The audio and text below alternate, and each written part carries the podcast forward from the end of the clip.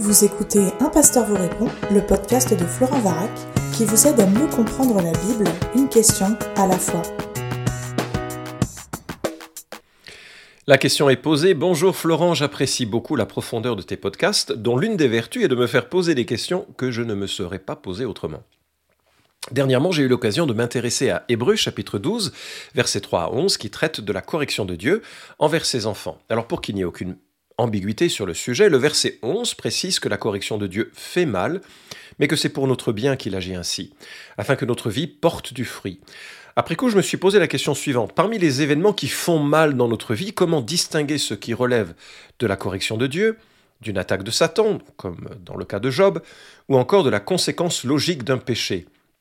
Est-ce que toute difficulté doit être prise ultimement comme une forme de correction de la part de notre Père? Et si oui, comment discerner le message qu'il veut nous adresser au travers d'elle, afin que nous menions une vie plus conforme à sa volonté? Je serais vraiment intéressé d'avoir ton avis sur cette question. Merci par avance et que Dieu bénisse ton ministère. Écoute, merci pour cette belle question de vie chrétienne, merci aussi pour euh, l'encouragement en début de ta question. Et en un mot, la réponse est oui oui à tout ce que tu dis, c'est-à-dire qu'il est difficile de discerner entre les souffrances du temps présent, qui font simplement partie du fait de vivre dans un monde déchu, les souffrances qui sont générées par mes propres péchés, dont parfois les conséquences ne peuvent se voir que des années plus tard, euh, par exemple, et puis les situations de tentation, de pression que nous pouvons rencontrer. Alors, euh, je voudrais vraiment clarifier la chose de la conception du monde qui est associée à ta question. Nous ne sommes pas dans un monde dualiste où il y aurait d'un côté Dieu qui agit et de l'autre le diable qui agit, et parfois l'un gagnerait et l'autre perdrait, ou, vice-versa. Nous sommes dans un monde sous le contrôle de Dieu, un Dieu qui règne sur l'ensemble des situations qui sont nôtres, et le diable est un serviteur dans le sens où chaque fois qu'il veut exprimer le mal qui est dans son être, il l'exprime en demandant par avance l'autorisation auprès de Dieu.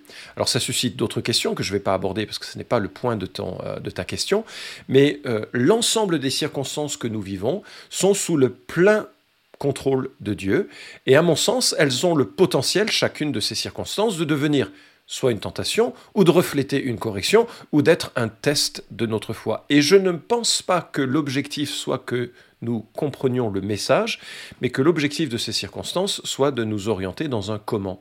Comment vivre les difficultés que Dieu permet dans nos chemins.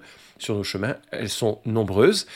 Et euh, je reprends le verset 11 hein, que, tu, euh, que tu cites. Toute correction, il est vrai, paraît être au premier abord un sujet de tristesse et non de joie, mais plus tard elle procure un paisible fruit de justice à ceux qu'elle a formés. Alors, comment discerner? Euh, il est probable que le premier message que Dieu ait voulu laisser à l'humanité, si Job est le premier livre rédigé de la Bible, ce serait un livre rédigé autour des 2000 euh, avant Jésus-Christ. On est dans l'ère des patriarches, très probablement. Hein, c'est pas certain, mais c'est une possibilité. Et le grand message de Job, c'est que Dieu est incompréhensible. C'est-à-dire que euh, face à la souffrance, la manière dont Dieu gère cette souffrance n'est pas compréhensible et n'est pas explicable. Malgré tout ce que disent les amis de Job, ce n'est pas compréhensible. Et, Job le comprend, et à un moment donné, il met sa main sur la bouche en disant c'est bon, je parle plus. Mais il conclut aussi avant j'avais entendu parler de toi, mais maintenant mes yeux t'ont vu. Donc la grande leçon de Job, c'est que je ne peux pas comprendre Dieu dans sa gestion de la souffrance, mais je peux le connaître. Et le connaître au travers de la souffrance, c'est extraordinaire parce que lui va gérer la souffrance comme il l'entend et il l'entend, il entend la gérer par le sacrifice de son fils Jésus qui va attaquer la source de toute souffrance, qui est la désobéissance des hommes, le péché des hommes, de l'ensemble de l'humanité, à partir d'Adam et Ève, et en proposant en Christ un pardon complet et global qui, euh, euh, euh, qui nous est accessible, il règle l'origine de la souffrance. Donc Job, torturé par ses amis, ne peut pas expliquer la souffrance qui le frappe. Il y a une disproportion entre ce qu'il vit et sa propre culpabilité, alors que ce n'est pas le cas de Jonas. Jonas, malmené par la tempête, sait pertinemment qu'il fuit la volonté du Seigneur. Donc quand Dieu veut euh, corriger, je pense qu'il donne aussi la conscience de cela. En même temps, c'est n'est pas toujours systématique. Hein. En 1 Corinthiens chapitre 5, on voit un homme qui couche avec sa belle-mère, et là, il semble pas qu'il y ait des souffrances associées à cela. Ce n'est pas non plus la discipline de Dieu qui le fait arrêter, mais plutôt le propos de Paul qui fait peser sur l'Église le besoin d'exercer une discipline. En 1 Corinthiens 11, on a par contre une situation inverse, verset 28, que chacun s'examine soi-même et qu'ainsi il mange du pain et boive de la coupe, car celui qui mange et boit sans discerner le corps du Seigneur mange et boit un jugement contre lui-même. C'est pour cela qu'il y a parmi vous beaucoup de malades et d'infirmes, et qu'un assez grand nombre sont décédés. Si nous nous jugions nous-mêmes, nous ne serions pas jugés. Passage terrible, souvent mal interprété comme étant une sorte de examen de conscience avant de prendre le pain et la coupe. Je pense au contraire que dans un contexte d'église divisée qu'était l'église de Corinthe, manger du pain qui nous unit autour d'une même table auprès du Seigneur Jésus-Christ sans réaliser que nous sommes un en Christ, c'est vraiment nier par notre vie ce que le pain signifie. Et donc s'attaquer à l'unité de l'Église tout en prenant le pain était une incohérence que Dieu semblait avoir jugée de façon assez forte avec euh, des maladies et des infirmités.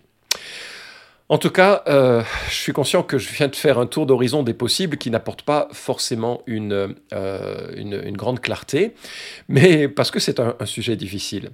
Euh, mais je vais, je vais te donner un critère simple, peut-être pour essayer de discerner. La correction du Christ nous rapproche de la croix du Christ. Parce que pour ces enfants, la correction du Christ, c'est de nous amener à, à, dépendre de lui davantage, à réaliser la, la, la grâce qui est associée à sa personne et à être dans une plus profonde communion avec lui. Donc la correction du Christ nous rapproche du Christ. Par contre, la culpabilité du diable, elle nous éloigne du Christ.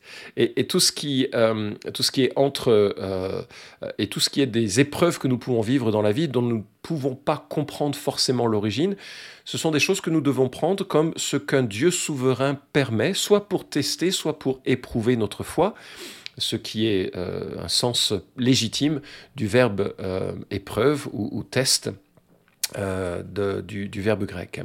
Alors, il y a, euh, peut-être quelque chose d'assez intéressant dans la vie de Pierre et de Judas. C'est un peu aligné et un peu décalé avec ta question, mais je trouve que euh, l'évangile de Matthieu est, remarquable pour distinguer deux réactions à la, au péché et à la correction que Dieu peut faire naître. ils sont contigus dans l'évangile de Matthieu et je crois que Matthieu veut vraiment qu'on réalise le contraste entre Pierre et Judas. Euh, tu connais la situation tragique hein, de cette euh, crucifixion de Christ, ce procès de Christ et du reniement de Jésus, reniement que Jésus avait prophétisé auprès de Pierre avant que le coq ne chante Tu m'auras renié trois fois. Et voilà que nous avons dans la description du reniement de euh, Pierre quelque chose d'assez terrible parce que chaque reniement va être plus grave. Le premier de ces reniements, euh, Pierre ne fait que dire euh, non non je ne connais pas Jésus, je ne sais pas de qui tu parles. Hein. Il y, a une femme qui, une servante qui s'approche de lui et qui lui dit toi aussi tu étais avec Jésus le Galiléen. Verset 70 de Matthieu 26 dit mais il le nia devant tous disant je ne sais pas ce que tu veux dire. Alors voilà il vient de de, commettre un mensonge, un péché, un reniement terrible finalement vis-à-vis de, ce Jésus qu'il aimait. Il s'éloigne, mais la pression augmente. Euh, comme il se dirigeait vers le porche, un autre le vit et dit à ceux qui se trouvaient là, Celui-ci était avec Jésus de Nazareth, il le nia de nouveau avec serment. Et tu vois que là, il descend dans sa chute et dans son péché, avec serment, c'est-à-dire qu'il dit, je jure solennellement, je ne connais pas cet homme c'est pire que le premier reniement et ce n'est que le second. Le troisième est affreux puisqu'il jure sous anathème, je vais voir, euh, je vais expliquer ce que cela veut dire, euh, qu'il ne connaît pas Jésus. Verset 73, peu après, ceux qui étaient là s'approchèrent et dirent à Pierre, vraiment tu es de ces gens-là, ton langage te fait reconnaître. Alors il se mit à faire des imprécations et à jurer, je ne connais pas cet homme. Aussitôt le coq chanta. Et donc là, sous anathème, ça veut dire je jure solennellement que mon âme aille en enfer si je mens, je ne connais pas cet homme. Ce reniement est terrible. Euh, Pierre est sur une descente énorme. Et quelle sera la conséquence?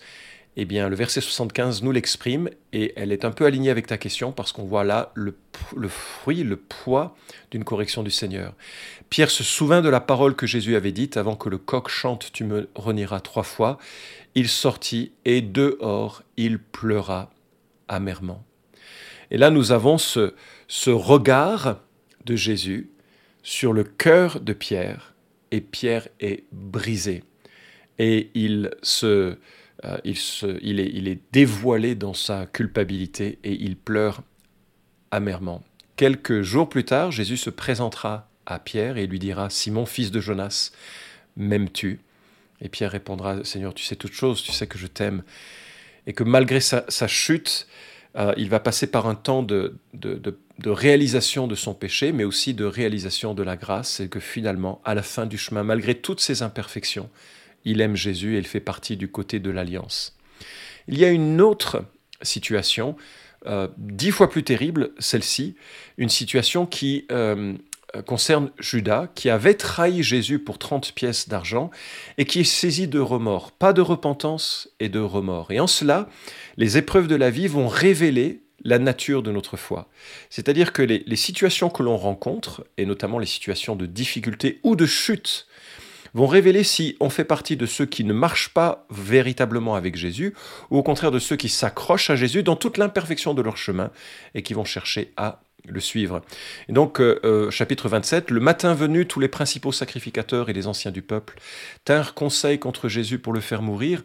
Après l'avoir lié, ils l'emmenèrent, le livrèrent à Pilate, le gouverneur. Alors Judas, qui l'avait livré, voyant qu'il était condamné, fut pris de remords, rapporta les trente pièces d'argent aux principaux sacrificateurs et aux anciens, en disant J'ai péché en livrant le sang innocent, et ils répondirent Que nous importe cela te regarde Judas jeta les pièces d'argent dans le temple, se retira et alla se pendre. Enfin, on peut relire la, suite, mais euh, voilà, on voit que cet homme, Judas, en fait, il voulait de l'argent, mais pas la mort de Jésus.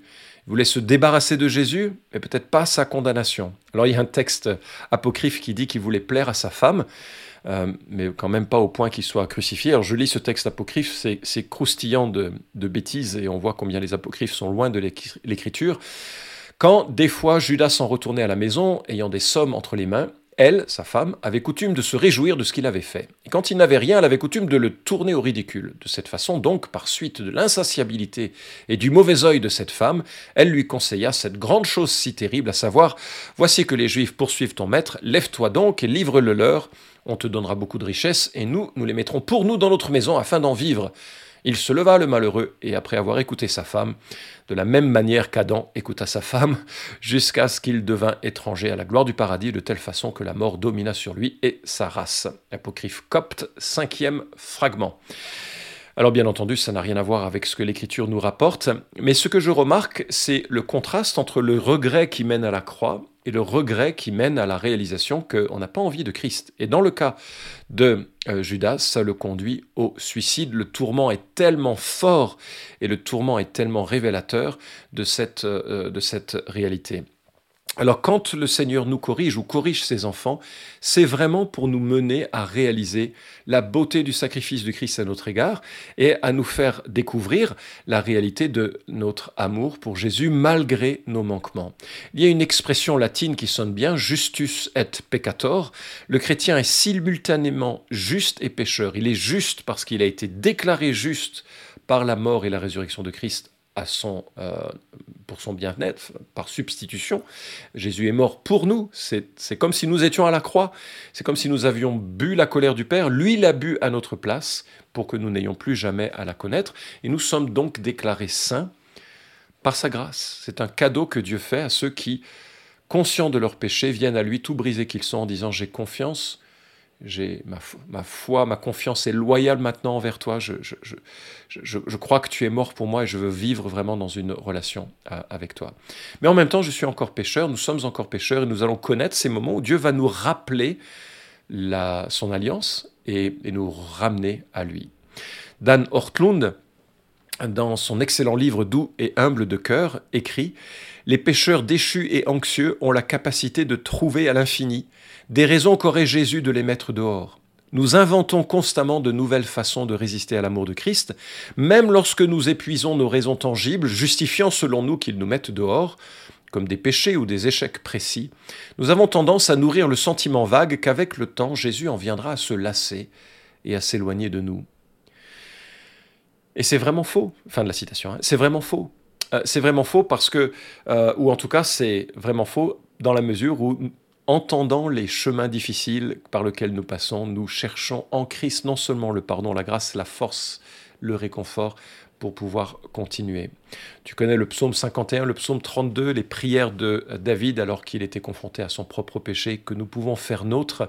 Ô Dieu, fais-moi grâce selon ta bienveillance, selon ta grande compassion, efface mes crimes, lave-moi complètement de ma faute et purifie-moi de mon péché, car je reconnais mes crimes et mon péché est constamment devant moi, j'ai péché contre toi, contre toi seul, et j'ai fait le mal à tes yeux, en sorte que tu seras juste dans ta sentence, sans reproche dans ton jugement.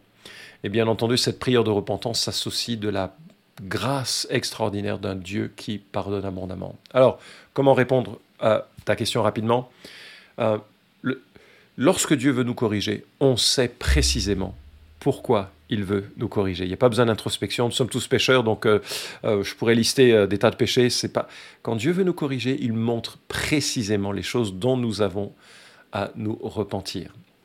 Deuxièmement, ce n'est pas tant le message qu'il faut comprendre face aux circonstances difficiles que nous traversons, mais plutôt le comment. Comment est-ce que je peux vivre dans ces circonstances en témoignant de ma loyauté envers Jésus, de mon amour envers Jésus et en, en cheminant plus proche de lui?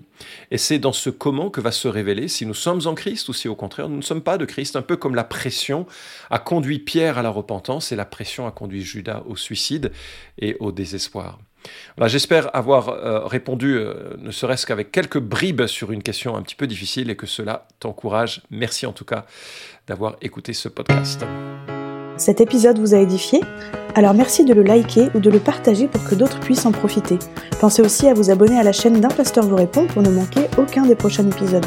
Enfin, si vous avez une question à poser à Florent Varac, écrivez-lui directement sur contact.toutpoursagloire.com.